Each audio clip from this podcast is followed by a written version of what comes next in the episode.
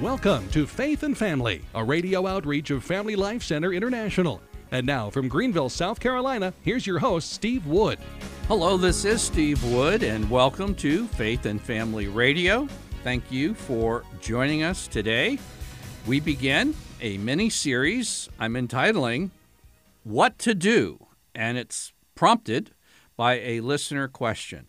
And here's the question I'm disgusted with the apparent rot in the episcopacy, beginning with McCarrick and abuse cover ups running as high as the Vatican.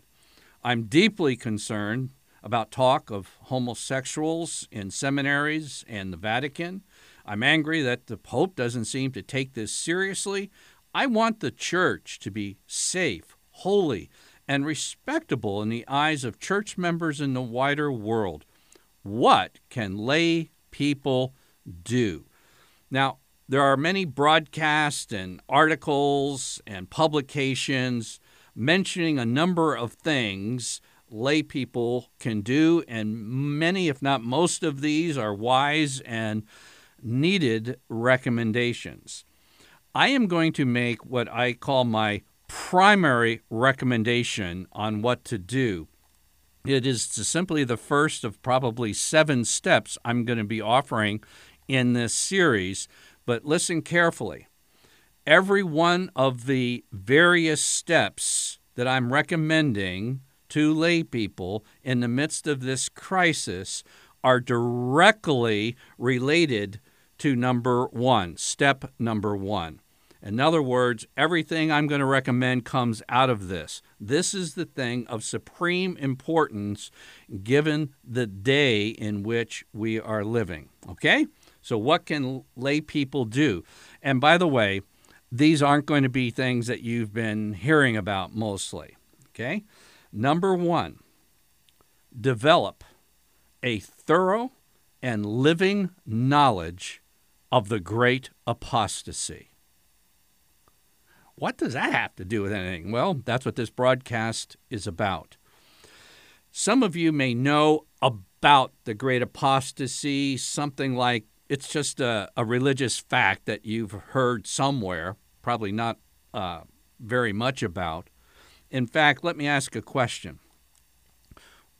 When is the last time that you heard a homily, a teaching, or a broadcast describing the dangers associated with the great apostasy as taught in 2 Thessalonians chapter 2.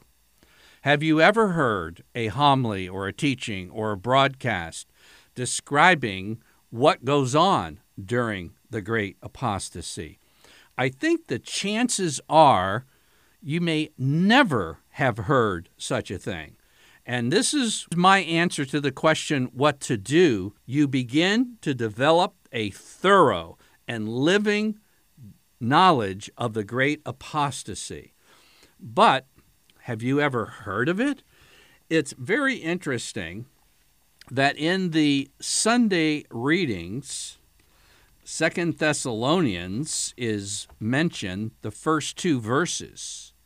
The great apostasy begins to be described in verse 3. In other words, for the Sunday readings, when you have Second Thessalonians as a reading, and Second Thessalonians chapter 2 verses 3 through 12 are the most important verses in the entire Bible regarding the great apostasy.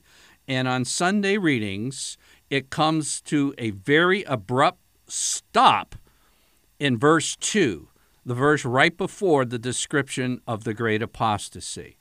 So, on your Sunday readings, you will never hear of the great apostasy from St. Paul in 2 Thessalonians chapter 2.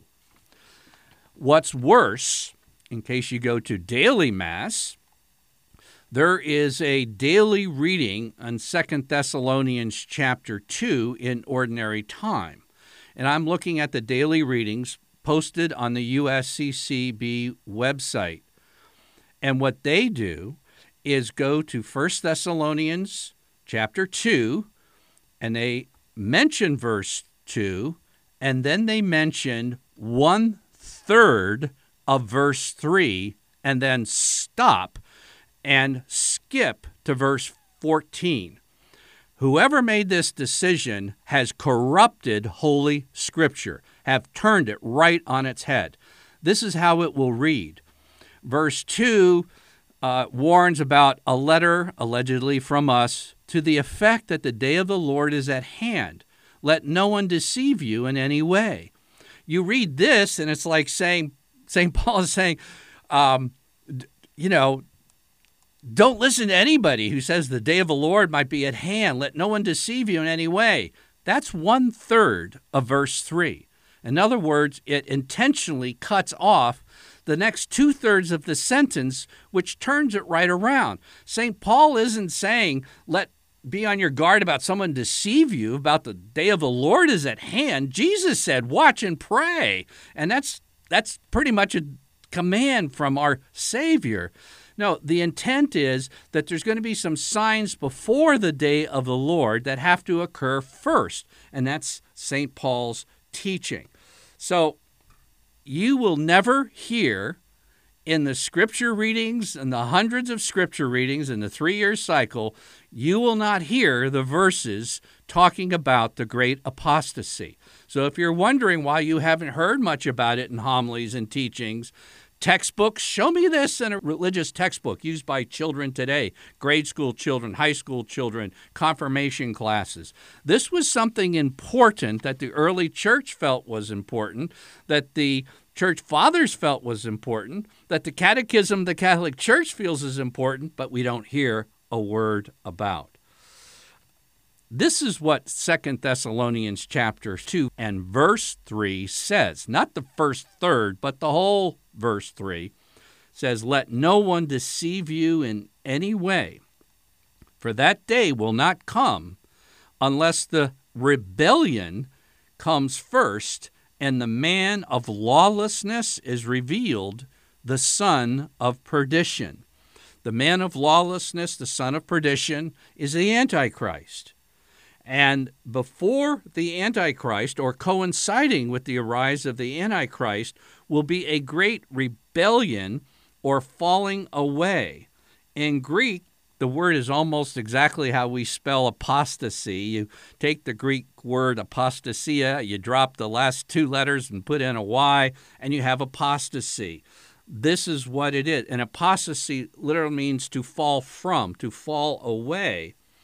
There's a Greek tool made by Germans. It's a multi volume, and each volume is pretty thick, the world renowned Greek dictionary of the New Testament Greek language.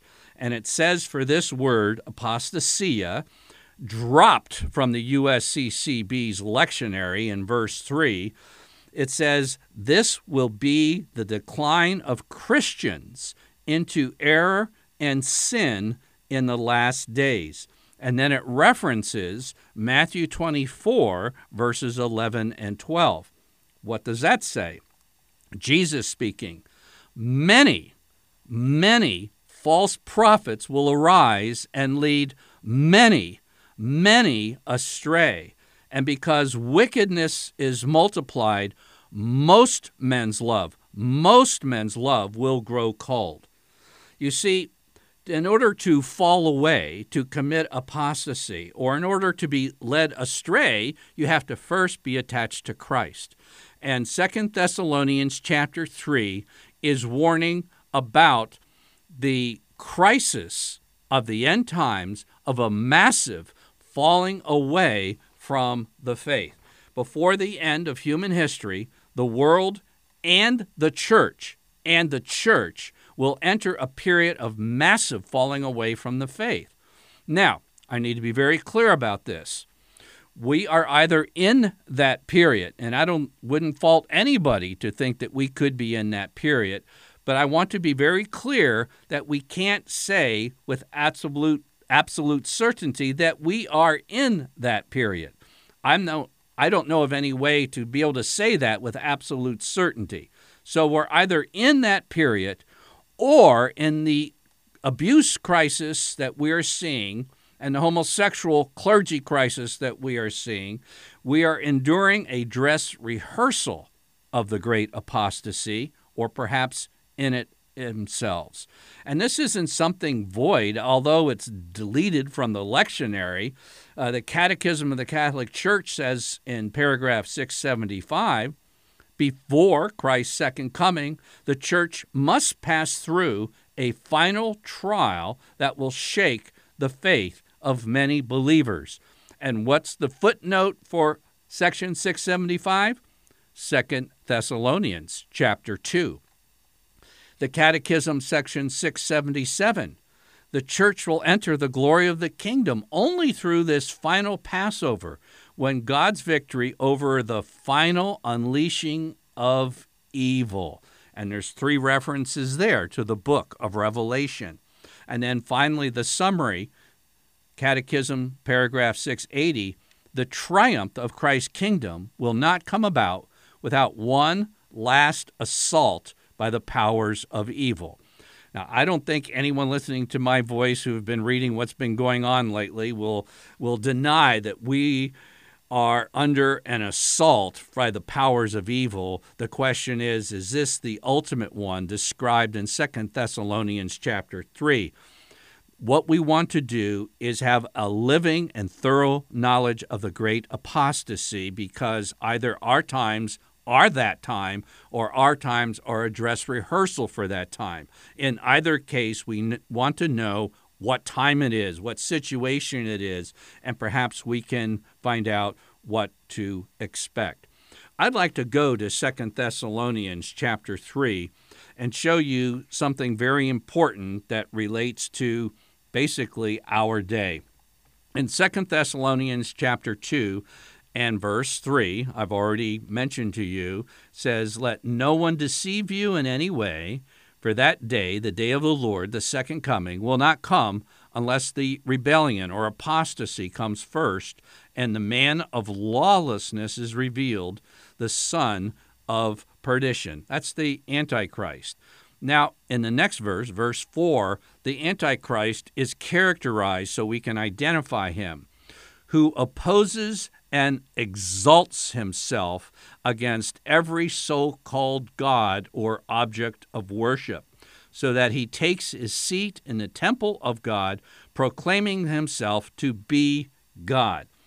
This guy is an egomaniac unlike any other in human history. There's been plenty of egomaniacs in human history, as well as in our contemporary world, but this man, the Antichrist, will really deify himself as, as well as trying to deceive the world into thinking we're divine, we're, we're God. God isn't a true God, this self exaltation.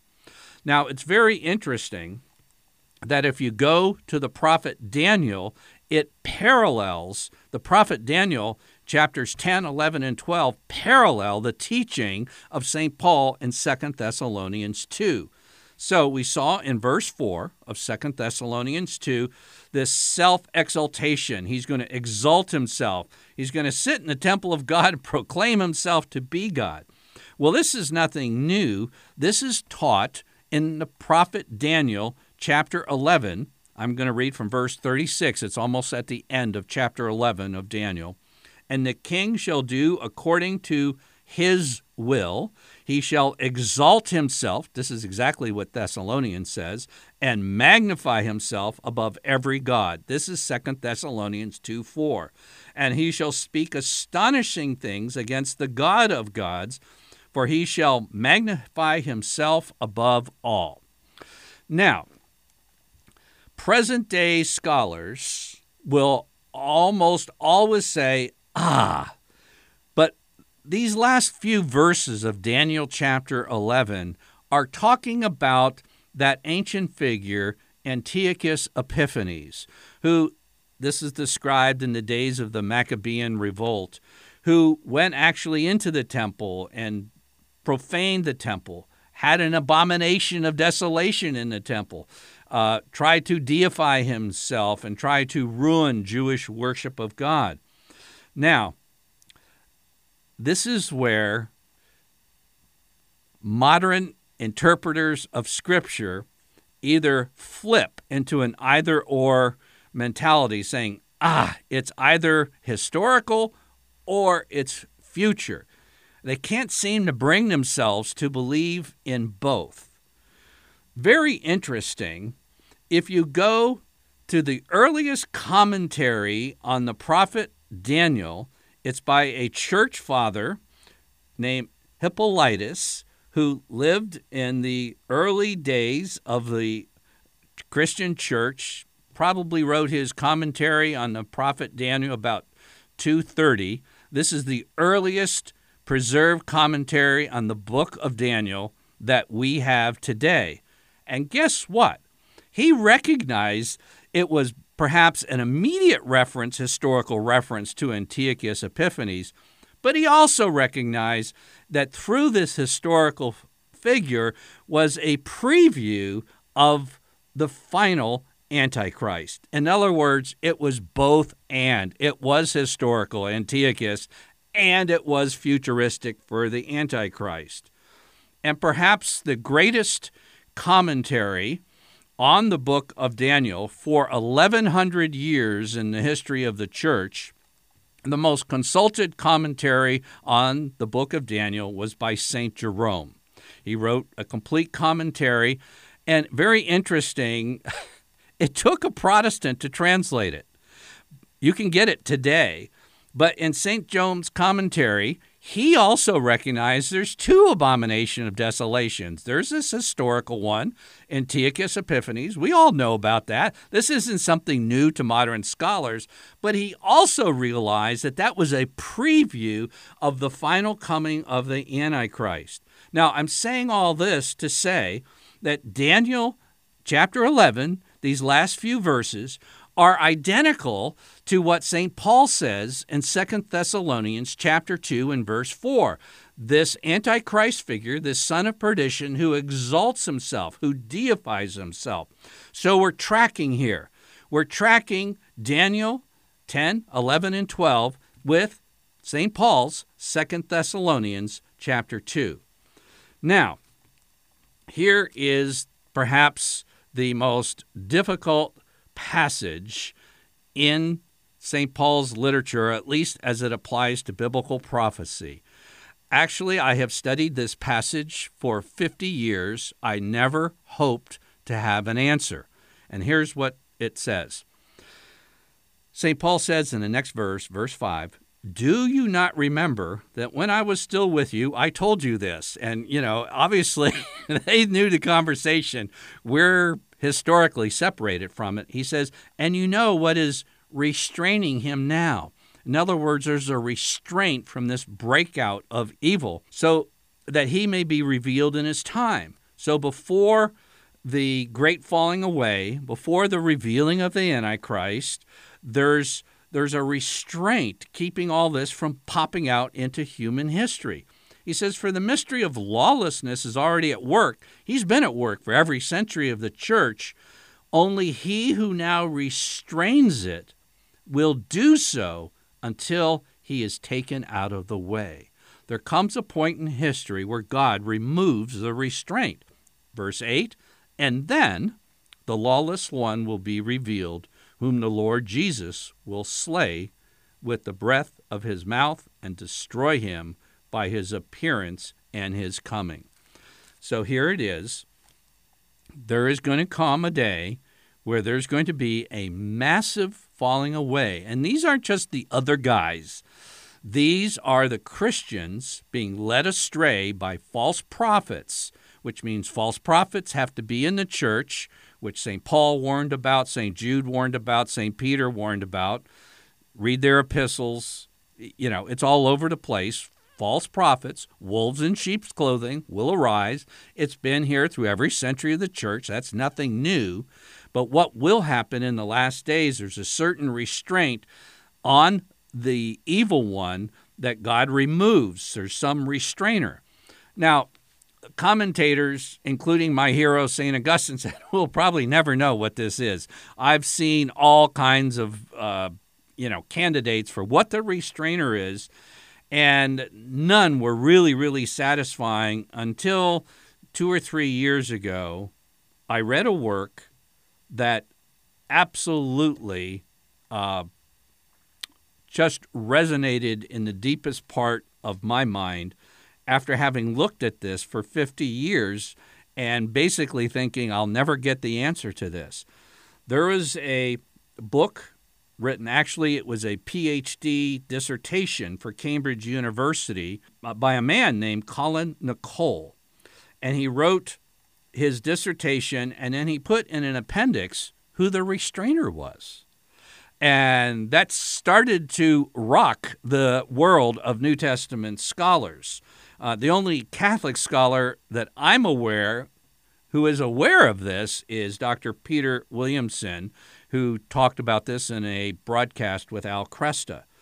But you can also find Dr. Nicholl's PhD thesis appendix in a book called From Hope to Despair in Thessalonica, and it's published by Cambridge University Press, and his appendix is also listed in Oxford University's Journal of Theological Studies. Both are very expensive, both are worth every penny if you're serious about figuring out what this is, but here it goes.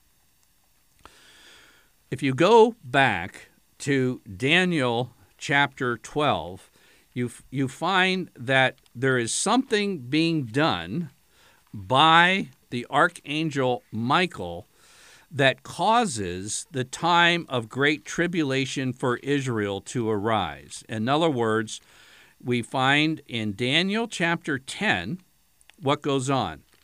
We find the archangel Michael is restraining the demonic powers wanting to bring corruption and persecution to God's people. That's Daniel chapter 10. Michael is restraining evil. Then you get to Daniel chapter 11, and you find this outbreak of evil uh, through somebody that is going to exalt himself. Exactly what's recorded in the end of Daniel 11. And then you go to the very first verse of Daniel 12. You're tracking with me. Daniel 10, 11. Now, the first verse in Daniel chapter 12 it says, At that time shall arise Michael, the great prince, and there shall be a time of trouble such as never been since there was a nation till that time, but at that time your people shall be delivered. In other words, we're going to reach the climax, the critical moment, the critical trial of human history. Exactly what paragraphs 675, 677, and 680 of the Catechism of the Catholic Church is talking about. Now, just remember one very simple but very important point here. There were no chapter divisions or even verse numbers when Daniel wrote Daniel or any other book of the Bible. They didn't have. It went from paragraph to paragraph. Track with me one more time. I realize this is the third time, but Daniel 10, St. Michael is restraining. Daniel 11, we're warned about somebody who's going to exalt himself. Flip with me to Second Thessalonians chapter 2. Somebody's going to exalt himself, that son of perdition, the Antichrist, Second Thessalonians 2 4. And then 2 6, but you know what's restraining him now. St. Paul told them, but they didn't know. Well, who does the restraining two chapters before Daniel 12? Well, it's St. Michael. Then we have the description of the Antichrist in at the very end of Daniel chapter 11, and then Michael. And it says in my translation, Revised Standard Version, at that time shall arise Michael. Now, this is where Dr. Nicholl's PhD dissertation appendix comes into view. He shows that the Hebrew verb in Daniel chapter 12 and verse 1 does usually mean stand or arise. And so you get the translation like in the RSV, at that time shall arise Michael. But he says the Hebrew verb can also mean stand still or stop or cease moving. And if you want something that's probably familiar to you, uh, it's kind of like the military command. Somebody's about ready to launch a mission, and then the the command goes out over the radio stand down. In other words, withdraw after a state of military readiness. In other words, he is restraining Michael, Daniel 10, there is going to be the ultimate bad guy, the Antichrist, Daniel 11. And at that time, Michael shall stand down. By God's decree, he's going to let evil have its way. Why would God do that? Well, we get hints of this in the book of Job. For some reason, God allows evil to have its way, to have a test, so to speak. But it's very interesting that Pope Leo XIII in 1888 saw a vision of Satan able to have a century to try to take out the church. And as soon as he saw that vision, what did he go and immediately do? He composed the prayer to St. Michael the Archangel. And he in that prayer he talked about that cruel, that ancient serpent who deceives the whole world. This primeval enemy and slayer of men now wanders about with all the multitude of wicked spirits invading the earth in order to blot out the name of God. Pope Paul VI said, Satan's smoke has made its way into the temple of God. And Archbishop Vigano said, and when he was asked, why is all this crisis happening in the church? Because the cracks which Paul VI spoke of, from which he said the smoke of Satan would infiltrate the house of God, have become chasms. The devil is working overtime, and not to admit that or to turn our face away from it would be our greatest sin. So, what do we have to do? Have a living, thorough knowledge of the great apostasy. I'm Steve Wood, your host. You've been listening to episode 208 of Faith and Family. Please join us next time. Faith and Family is a radio outreach of Family Life Center International. Visit us online at dads.org to order copies of Faith and Family broadcasts and to learn more about Catholic family life.